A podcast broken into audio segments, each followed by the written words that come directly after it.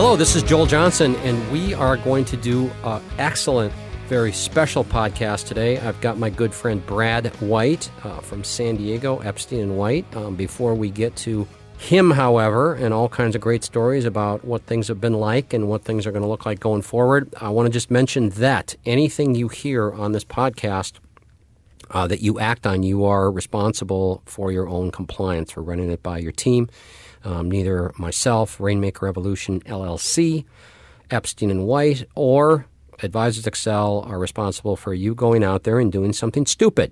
So uh, please understand that and run everything by your people.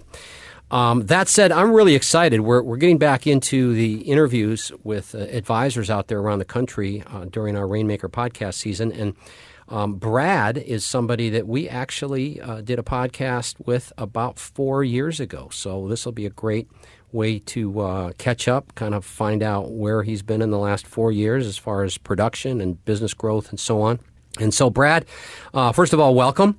Well, thanks for having me again, Joel. I can't believe, like you said, it's been about four years because um, a lot has happened since then. It's uh, it feels like another lifetime ago, and um, should hopefully lead to some some pretty awesome discussions for you and I today. But certainly an honor to, to be here and, and, and happy to do it. So let's go back. So you, uh, we have both just completed because you've been in Rainmaker since the beginning, if I'm not mistaken. Correct? That's correct. Okay, so we've just completed our fifth year. So let's go back to uh, to five years ago. Tell me what the business looked like, what your business looked like at the time, uh, as far as types of marketing, number of employees, maybe how much money you had under management, what the focus was, and so on. Just uh, give it a rip from five years ago.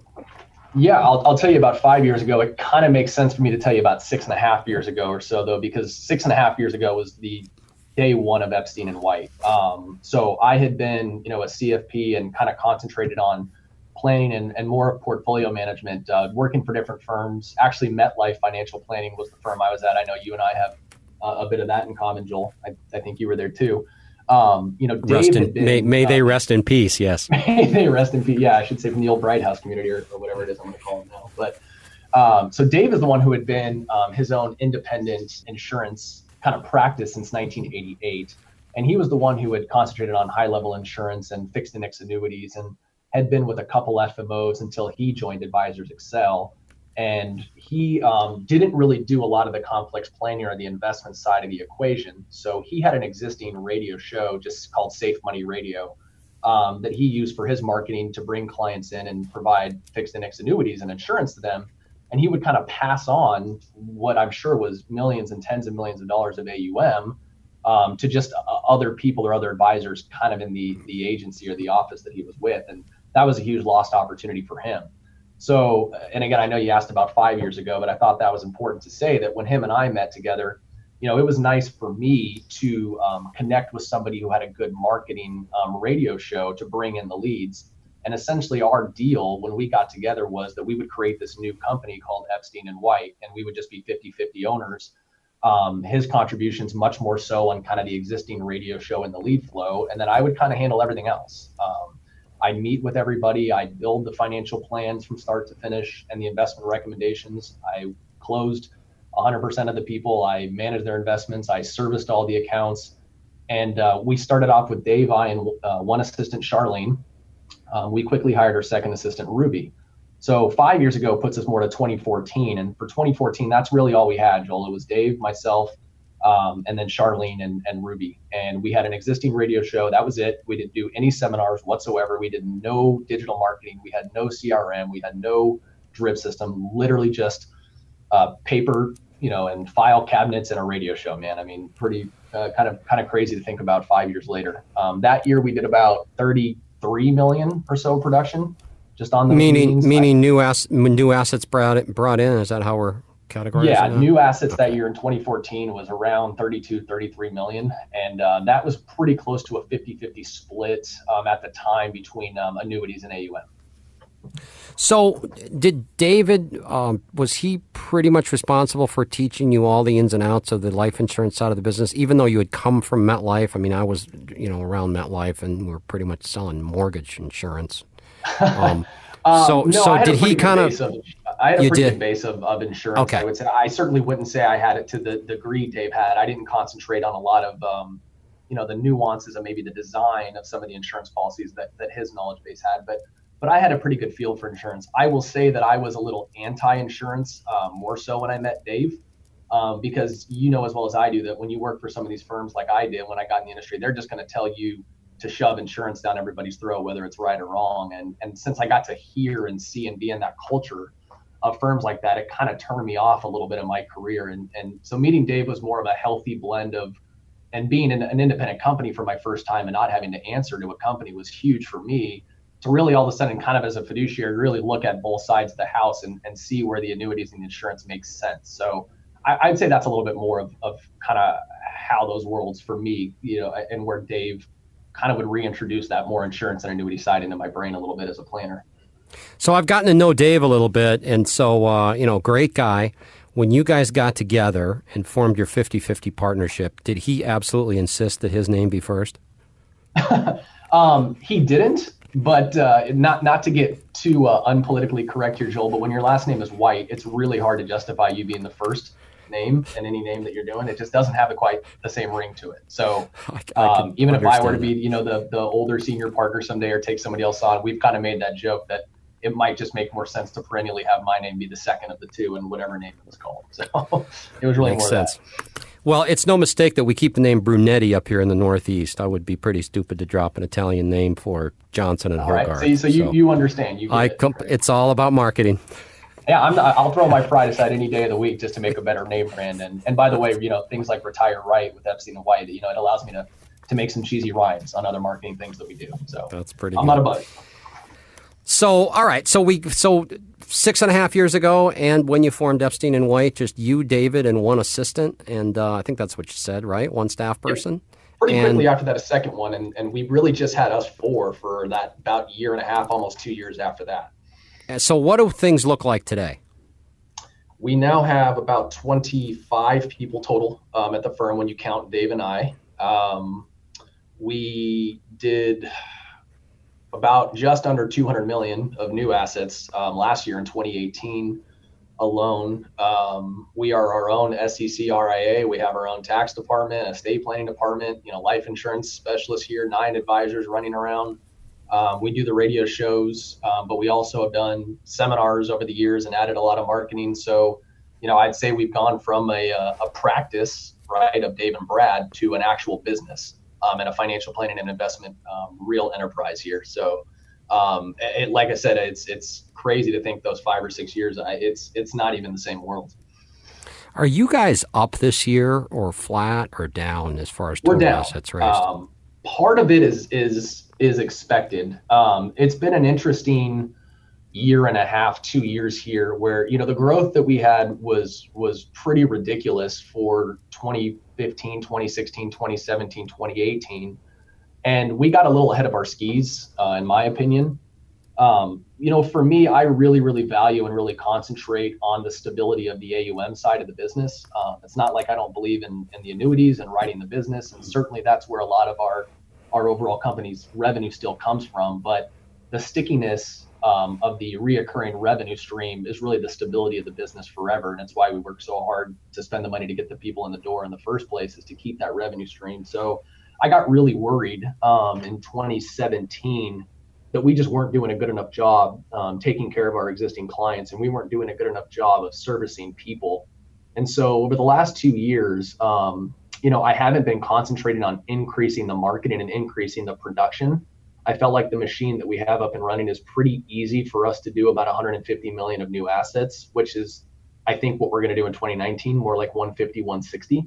And frankly, it's really only doing about one, at most two seminars a month overall, um, and just referrals and clients and, and radio. So I really spent a lot of time the last couple years um, building out our AUM department and bringing it in house. So hiring chief portfolio managers and traders and billers and bringing on Tamarac and designing the system, um, building out Salesforce in kind of a, a myriad of ways um, to help keep things accountable for servicing clients and compliance and all of that stuff. So I kind of got pretty burnt out um, of doing everything that I was doing um, a bit over the last couple years. I was stretched pretty thin, and rather than me concentrate on going from 200 million to 220 or 250 and worrying about maybe what's happening on the existing business, I purposely was okay with our production going down a bit this year Um, so I felt like I could really create a lot more of a stable infrastructure.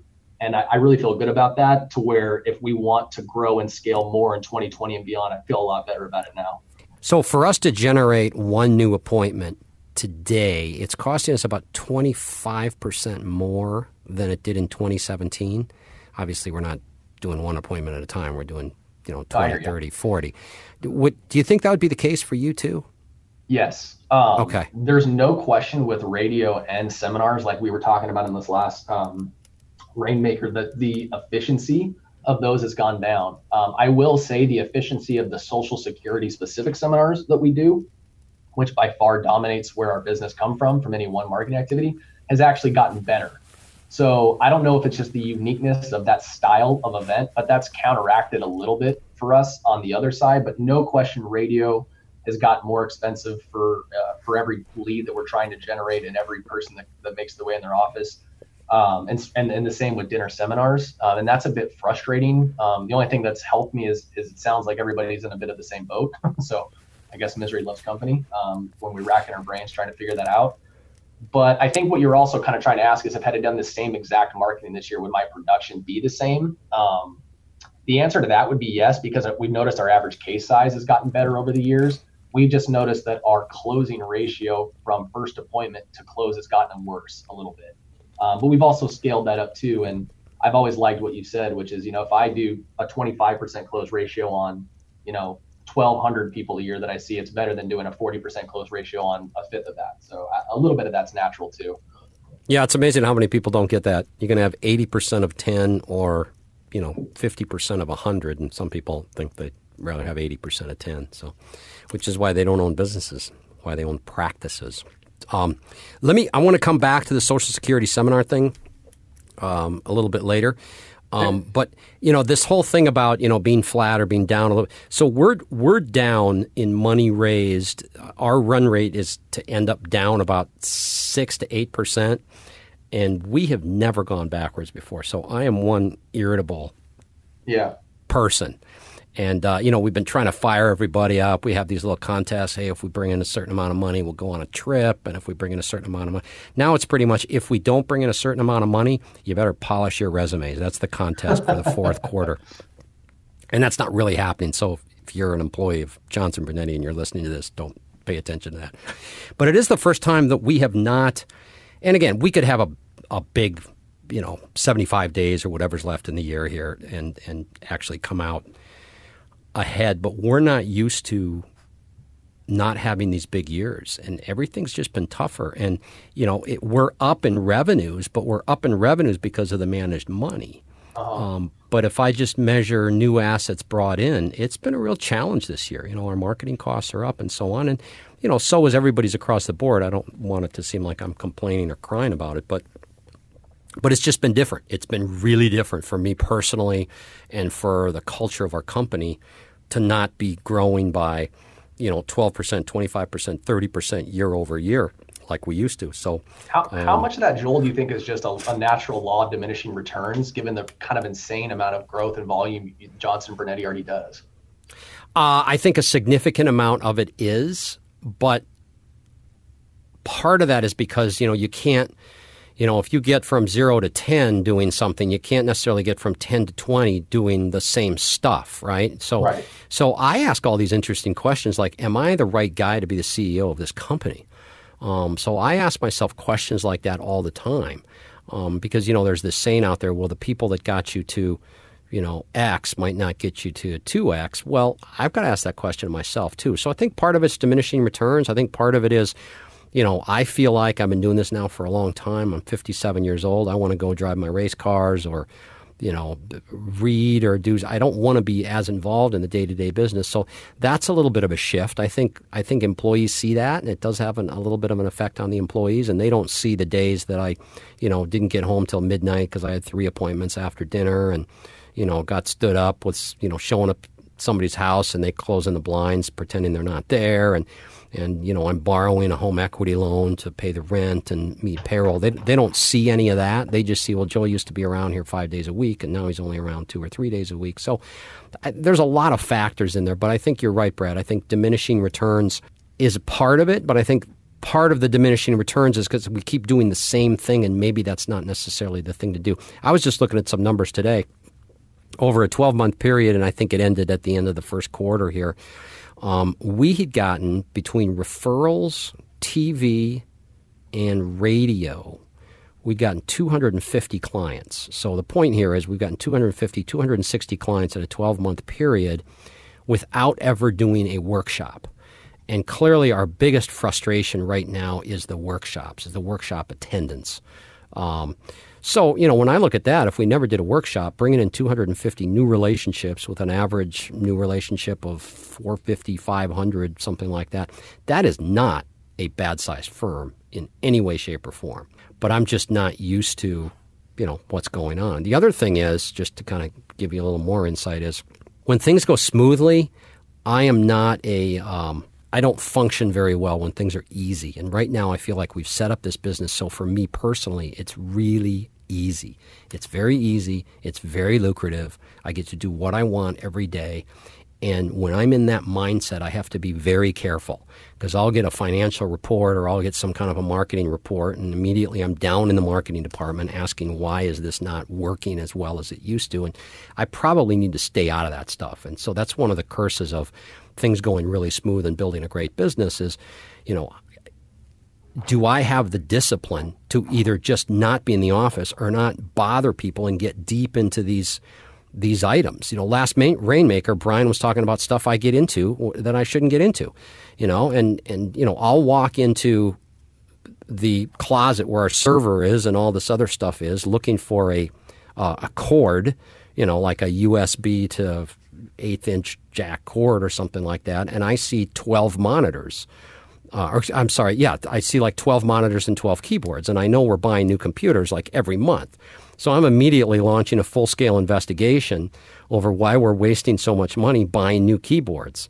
Um, so, you know, this is the kind of stuff where as we grow, I need to stay out of that stuff. But well, when uh, we're getting, well, when we're, ha- I'm sure I speak for everybody when I say we all feel for your problems that things are going so well um, that that just puts you in a bad frame of mind. You know, we, well, thank uh, you. We're, we're, here, we're here for you, my friend. Um, I'm going to start now, a support group in this area. Decide, let me let me maybe give you a little bit of push. I, there's a couple things in there you said that I that I've been racking my own brain on here too, which is I think it's healthy to always question like, am I still doing what I need to be doing here? Like, if anything fails or if anything's on not working the way I wanted to in the business I really try to make my natural reaction of like, what am I doing wrong? Or like, how have I not put people in place to do something better? Or like, what have I allowed to dissipate here? You know, these are all employees and they they are tremendous people around here and they really feel like they take an ownership and pride of what's going on. But at the end of the day, if human beings are human beings and they need that constant push and they need that constant accountability so they can get the most out of themselves. And that's our job as CEOs and our job as leaders. So you know, I think that you, the fact that you have that natural reaction of just getting unbelievably like intimately annoyed, I guess, for lack of a better term, if something's not working perfect, and the fact that you can kind of light that perennial fire in all the different areas around your firm, I would say is one of the great things about you being the right person to be a CEO.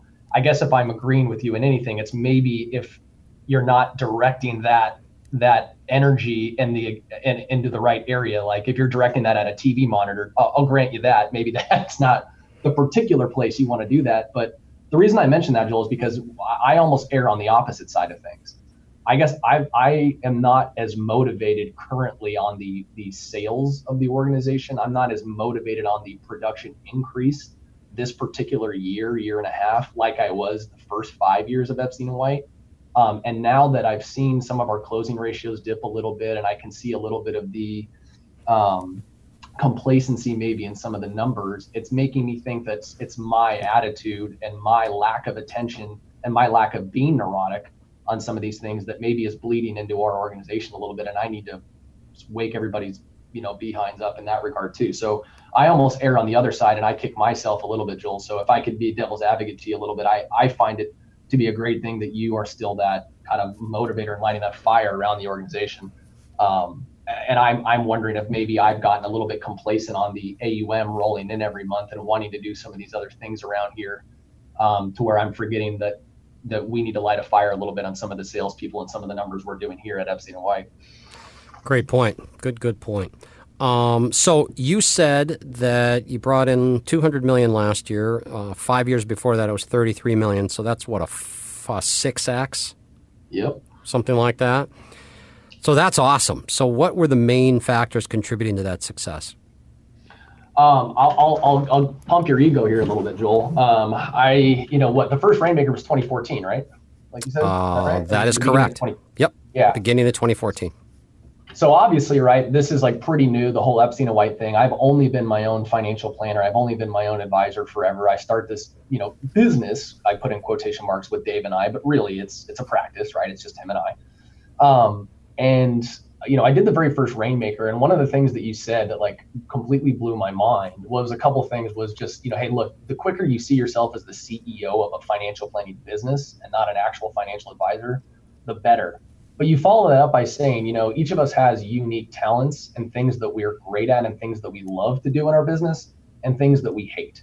And if you could just imagine a world where you get rid of all the things you don't want to do and you hire and you delegate them out and you only do what you do, you can design a business around what you want. And I just remember that, like, for whatever reason, never entering my mind. I just accepted the fact that to be a financial advisor, there's a host of responsibilities and things that you do, and you have to do all of them, and you take the good with the bad so I just remember that kind of being a Pandora's box of like, wow, I can really start to design an infrastructure and a business here. Um, and I flew home um, to my then girlfriend, now wife Ashton. I was just like talking about this. It was like midnight, and she's trying to go to bed. And I'm all fired up about creating these business plans. And that was the first time I'd ever really created an overall business plan for the following year. And that to me was where all the dominoes started to fall. Um, I'm a big believer of working backwards. So if my end goal is blank, I need to figure that out first and then I figure out who I want to hire to get that done, what their role is going to be, what I'm going to pay them, how much business I expect to get out of that next thing, what my ROI is going to look like.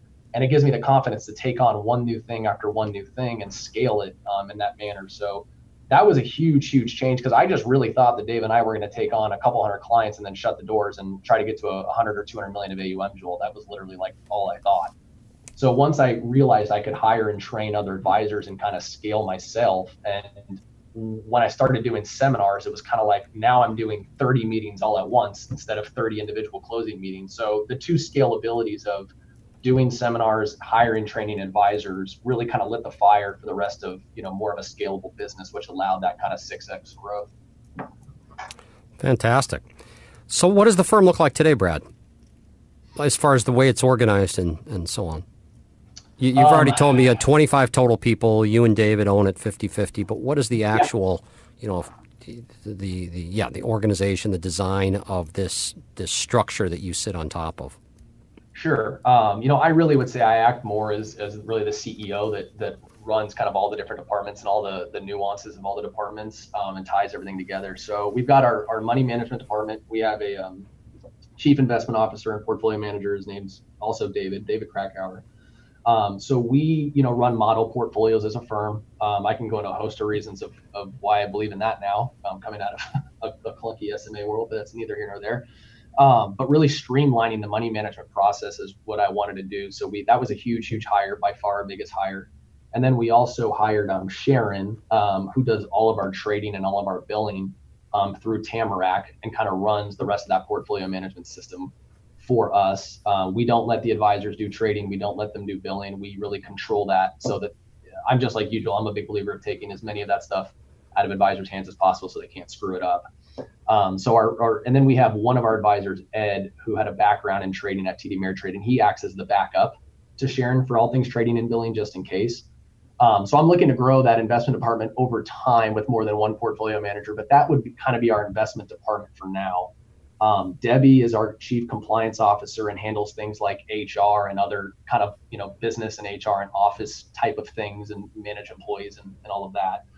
Um, I've got a bookkeeper who works off site um, and CPAs, and other that, I kind of concentrate on all the financials. And then from an advisory team standpoint, we have what Dave and myself, which don't hardly do any real production anymore, and then we've got what six associate advisors and a couple what we would call kind of service advisors. I think. Okay. Seven, excuse me, seven associate advisors and two um, what we'd call service advisors. So, do the service advisors work support all of the, the two service advisors support all seven of the associate advisors? No, good question. Um, one of them just services my personal book and kind of handles Okay. everything in my book, um, other than like individual reviews and things for my high level clients that I still do. The other one um, is what we did last year for the very first time. So he's less than a year in, and he handles all of the clients that have 250,000 or less for the entire firm for all of the other uh, six or seven associate advisors. Okay, interesting. All right, so, So uh, what we what we if I could just comment on that, um, Sure. you know, we had been on the old structure, thirty percent payout for all the associate advisors forever. When we hired the service advisor, we basically said to all the associate advisors, "Hey, look, like we, we know you want to your books to get better and more concentrated with higher level people over time. So if we hire a service advisor on a salary here, your guys' bips are going or your percentage is going to go from thirty to fifteen on all of the clients under two hundred fifty thousand. But He's going to take the work off your plate so you can scale more." And they were all for it. So when I did the math, the, the going from 30 to 15 on all of those assets in the book was far more than the salary for the service advisor. So um, we're getting ready to probably repeat. It's kind of a system that's been working pretty well for the next year. The associate advisors like it.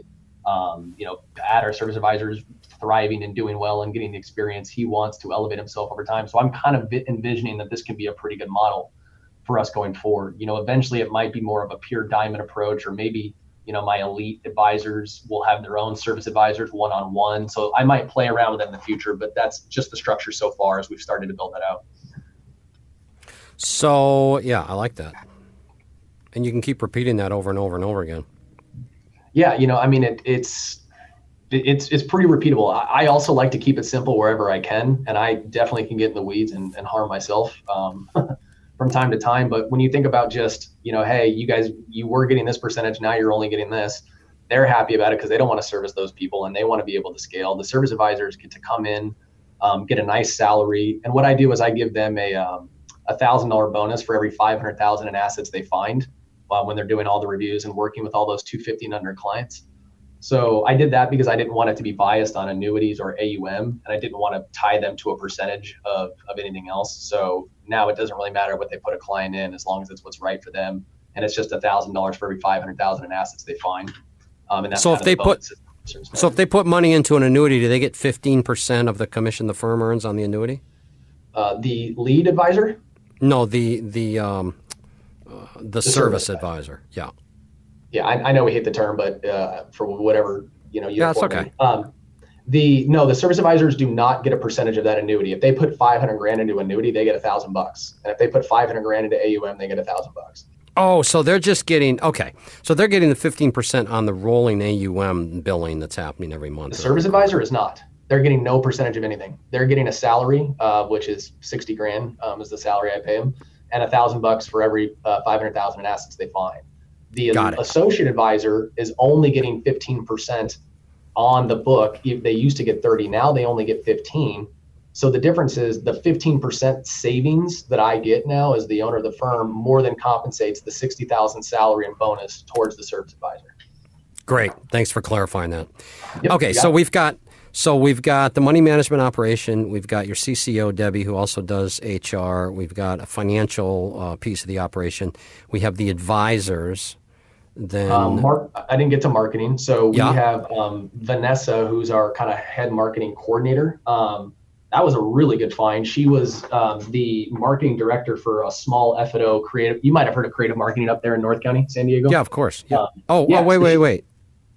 Is it creative Okay, but they're- they're- asset- No, creative marketing is part of CreativeOne, which is in Kansas City. There's asset. I'm- I'm there's up. asset There marketing. Asset marketing is up, sort of going up um, a little bit northeast of San Diego. Okay, so it's asset marketing. I'm thinking. Of. Yeah, Okay. that's right. Not asset mark, asset marketing. Um, but anyway, she was the uh, director for them, and so she literally was analyzing like the 50 different advisory firms and all of their data and their numbers and seminars and stuff. And she became a mom and took some time off for five or six years when the kids were young and was looking to get back on the market. And we found her. So I mean, that was a, a nice find. I'd love to say that was all skill, but some luck there. Um, and What's her awesome. name? So, uh, What's her name? Vanessa.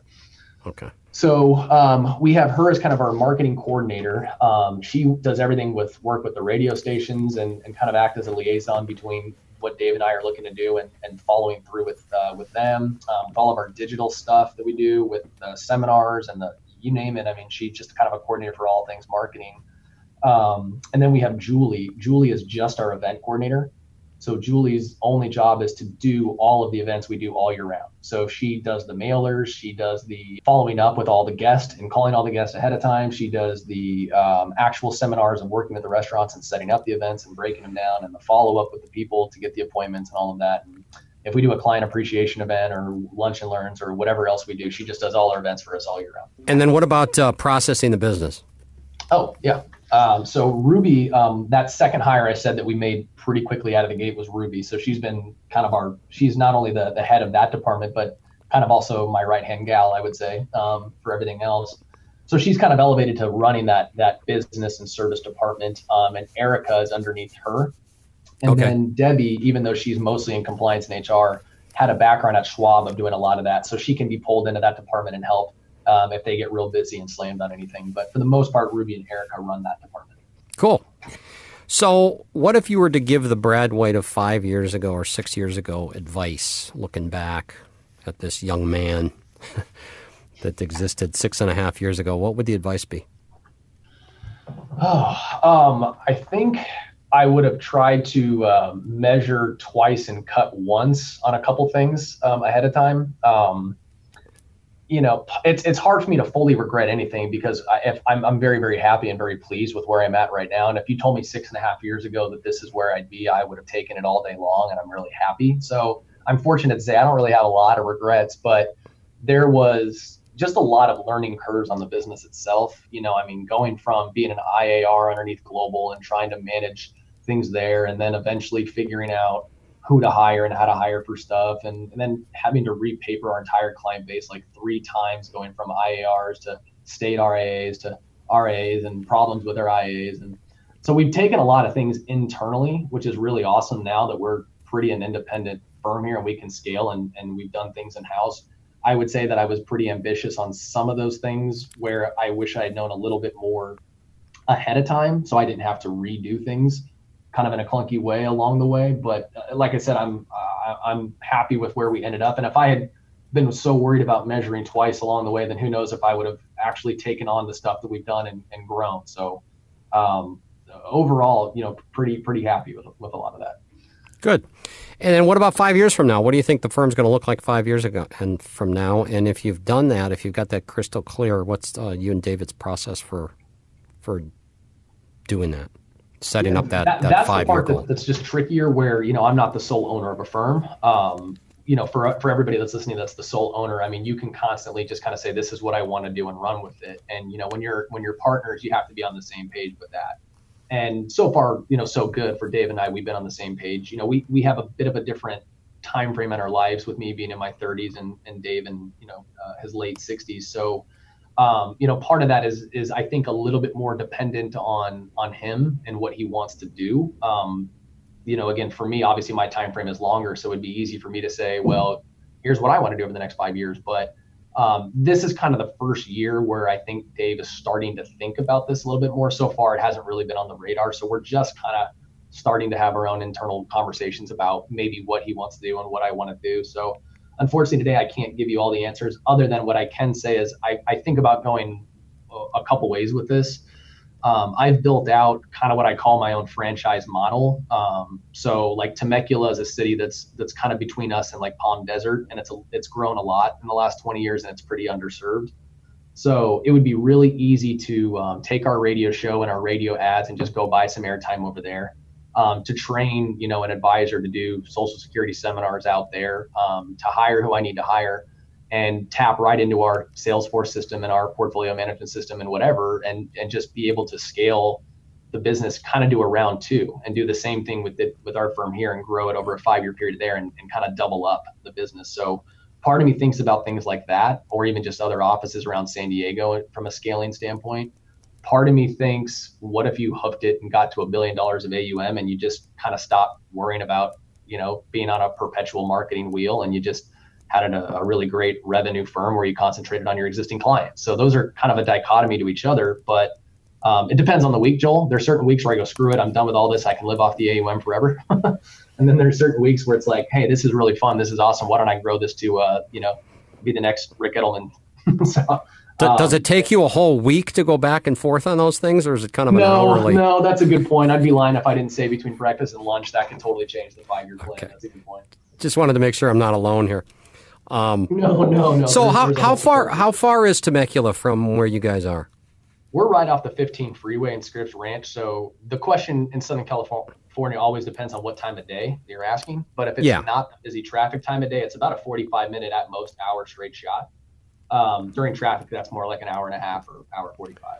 But it's a Pretty separate close. area. It's a separate area when it comes to radio. So they have their own little radio stations that hit out there and so on one of our major stations here, Kogo, bleeds into certain parts of it. As they've described, it's, you know, they're trying to sell us right and wide. Don't worry, most of the city still gets good service. But from our understanding, it, yeah, it's mostly some other smaller stations out there. Okay, cool. Anything else you want to, uh, this has been great. Um, anything you want to talk about or or say? Is there anything else we should know? There's a lot of people out there listening that would envy uh, that would that, that envy you, Brad, and would love to have a firm the quality, the size, and run as well as Epstein and White. So, what other advice can you give us here? Um, well, I, just as far as like things to say or not, you know, one of the things that I think a lot of us try to figure out is like where we get our success from. You know what I mean? Um, so I was going to kind of ask you that, Joel. Like, I guess I'll, I'll lead into with mine. You know, when I think of like my unique skill set and, and what I do well, it's really being in front of a client in a meeting and building a financial plan. Um, I just consider myself a really good comprehensive planner and being able to position things in a way that's easily understood from people and close some business. And so my ability to kind of um, have a system of hiring talent and hiring advisors, I think was really the main key for us so I just I was just going to ask you maybe a question on, and if you were to think like, okay, like what is it that allows us at Johnson Brady, like what is that kind of core ingredient? Like I, I don't know. Do you have like an answer to that for yourself? I've been trying to think about this on like if I if I take apart the the overall recipe here, like, and if I'm trying to scale up Epstein and White, what are the ingredients I'm trying to like really concentrate on? I don't know if you've thought about that or if you have an answer for you. I was curious about that. Well, well yeah, and it, it's sort of evolving, right? So it's a little easier if we talk about where we're at two years ago versus where we're at now, because I feel like we're in this transition, or maybe it's me that's in the transition. But two years ago, I, you know, take 2017 and go back five years. I mean, it was all about how can we build this assembly line, right? This building that's just giant assembly line, and feed as much raw materials on the one side of it, so it goes through the conveyor belt, you know, and all the systems, yeah. and out the other end comes this polished product. You know, I talk all the time in Rainmaker about a about an automobile assembly line where you put metal mm-hmm. and rubber and all this crap into one side, and then out the other side pops a new car. And so, how can we shove more stuff in that one side where the raw material goes in, have processes in place and systems in place and people in place to do all the stuff that needs to happen as that raw material passes down through the building and out comes a brand new car. And, and you know, thinking that way in the business, I think, is very helpful, whether you want to have a hyper fast growing business or whether you just want to grow enough to stay level, because like you're not going to keep all your assets. Hopefully, that's not news right. to everybody. Um, or whether you want to, you know, whatever you want to do. I think for us, it's been looking at the business that way. How do we create more appointments? The biggest problem any advisor still has in this business is having enough appointments. If you are a face to face financial advisor that's meeting with clients, almost everybody would do better with either better appointments or more appointments, or maybe a combination of those two. So it's keeping that focus on that one main issue. Now, as we grow, then it's how do we do things better and more efficiently.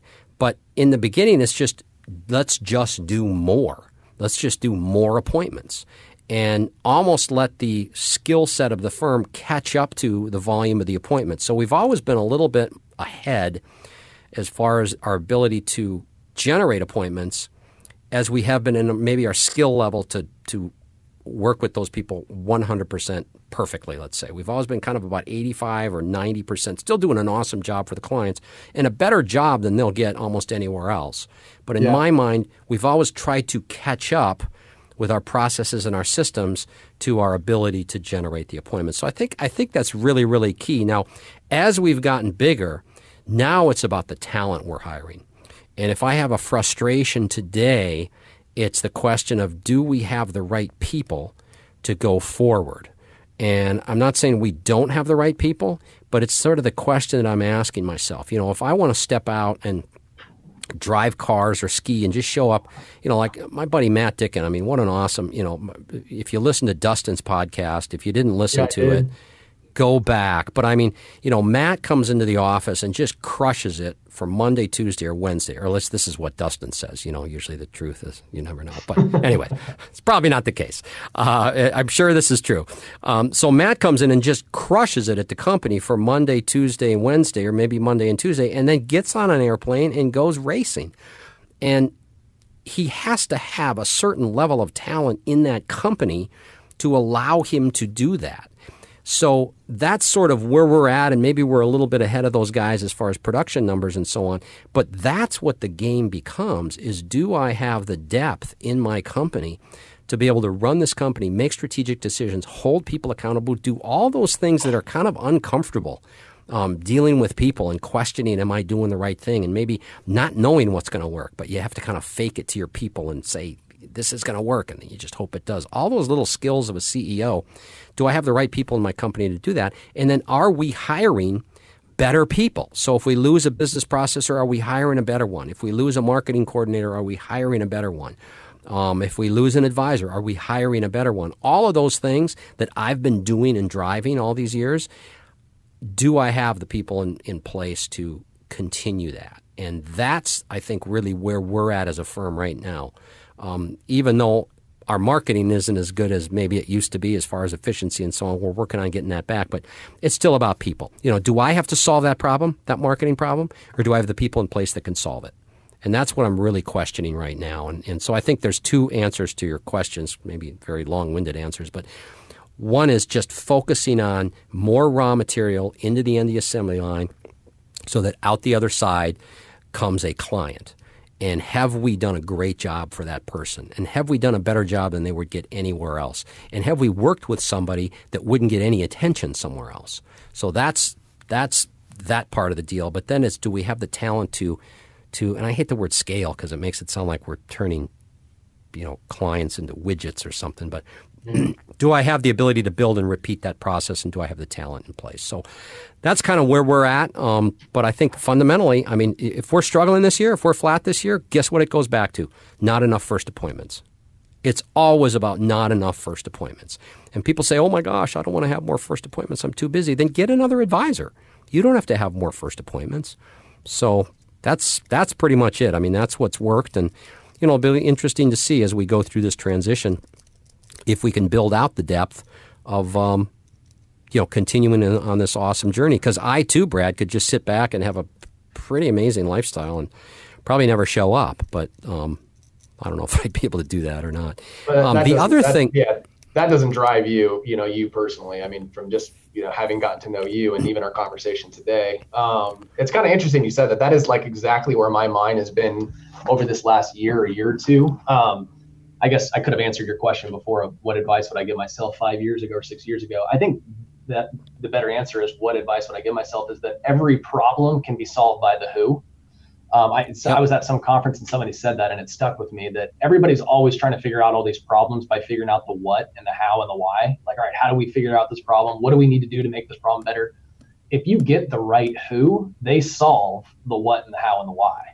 And so yeah, that's a. Dan. That's a Dan Sullivan thing. So I don't know if I said that uh, at Oh, the last yeah. group, or or maybe somebody else said it. But that's a big strategic coach thing that Dan's talking about now all the time. Is stop trying to figure out the how, figure out the who, and they'll figure out the how.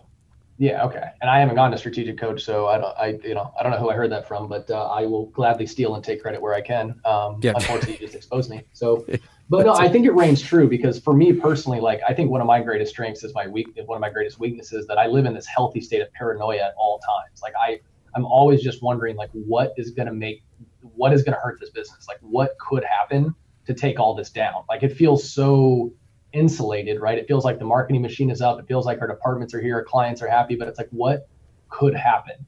And for me, the only thing that could actually like really affect and tear down a business like ours that's up and running would be really, really unhappy clients. And to me, that would only be because the product isn't good. And in our world, the investments are all somewhat of a commodity. So to me, the product is the service. So as long as the service is good, our product is good, the clients are happy. So that's why I'm so neurotic there. I'm thinking that can't take us down. And then I'm thinking about, you know, stupid compliance or stupid other things that could take us down. So I've been kind of neurotic there. But if you get the right who in place, I think for me, I'm the kind of person that if, if I get that confidence that I can scale, that I can grow this thing with the right who, and I won't have to worry about the product being bad and not delivering on promises to, to people and and just feeling morally good about what we're doing once people become clients. I, I feel like once I get that confidence, I can blow things up more. That's kind of what I need as the CEO to feel good about doing more and pumping more into that conveyor belt is just knowing that what comes out of that conveyor belt is, is the quality, the level of quality that I want. And if I get the right who, then that level of quality is good, and, and then everything else is good to go. So, well, I'm and that's really that. that's so important because you know we may be the only. I don't mean to get religious here, but you know, there's a saying that you may be the only Bible that somebody ever sees. Um, your life, and um, and it's the same thing with you know we may be the only person, uh, the only financial advisor that somebody is ever affected by. And you know, are you going to leave them? First of all, are you going to leave them off better than before they met you? But are you going to do the absolute best job for them? Um, and hopefully, you're not going to damage them. And there's a lot of things in this world, in the world of financial advice, that are not certain. And so, um, are we doing the best job possible? And I know in the fa- in the past, I would say, have we done 100%? No. Um, and maybe 100% isn't possible, so maybe 95% is possible. But there's been a lot of times where we've been trying to grow so fast that, um, you know, maybe we're not at that 95% that's attainable. Maybe we're at 85, you know, maybe we're at 90. Um, and so, can we deliver what somebody deserves? And my gosh, you know, so few people have the lifestyle that we're able to have in this business that, um, you know, I, I hope that you know, when I'm long gone, people will look back and say, hey, he did the right thing for the client one at a time, one client at a time. Yeah, I mean, that's kind of what drives me. You know, it's not that I don't get driven by production and get driven by the paychecks of the firm doing well. Of course I do. But, you know, I always just kind of think of clients at a dinner party or whatever somewhere and somebody else is complaining about their money going down or something happening. And I just envision my clients being like, oh, thank God I'm at Epstein and White. Like, thank God I'm at Brad. Like, if I can like envision us delivering and that that conversation is going on and they're grateful for that like everything else around here i feel like i can take care of you know so. Awesome. Well brad this has been great. Thank you for uh, thank you for joining me here and i think this will help a lot of people. Actually i know it will. And uh, stay tuned everybody out there in podcast land. We've got another good one coming up shortly. Um, also, we've been getting a ton of calls uh, because I made the announcement at the last Rainmaker group that you know this is going to be a first come first serve. I'm going to open it up to people that are in the existing groups for about two weeks before I let anybody else join that's interested. So make sure you sign up um, in the first, you know, very quickly when you get your link.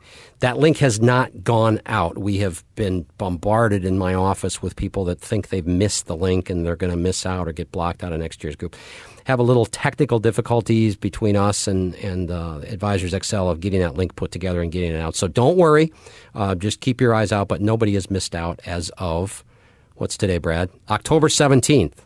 So as of October seventeenth, nobody has missed out. Um, but keep an eye out on your email box.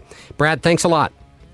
My pleasure, Joel. Thank you as always, and um, I thank everybody else that's in the Rainmaker group. Everybody's helped me a ton. If there's anything anybody feels like I could ever do, don't hesitate. So I, I appreciate all this. Awesome. So that's it. So we'll sign off for another Rainmaker Evolution podcast, and we'll see you guys next time.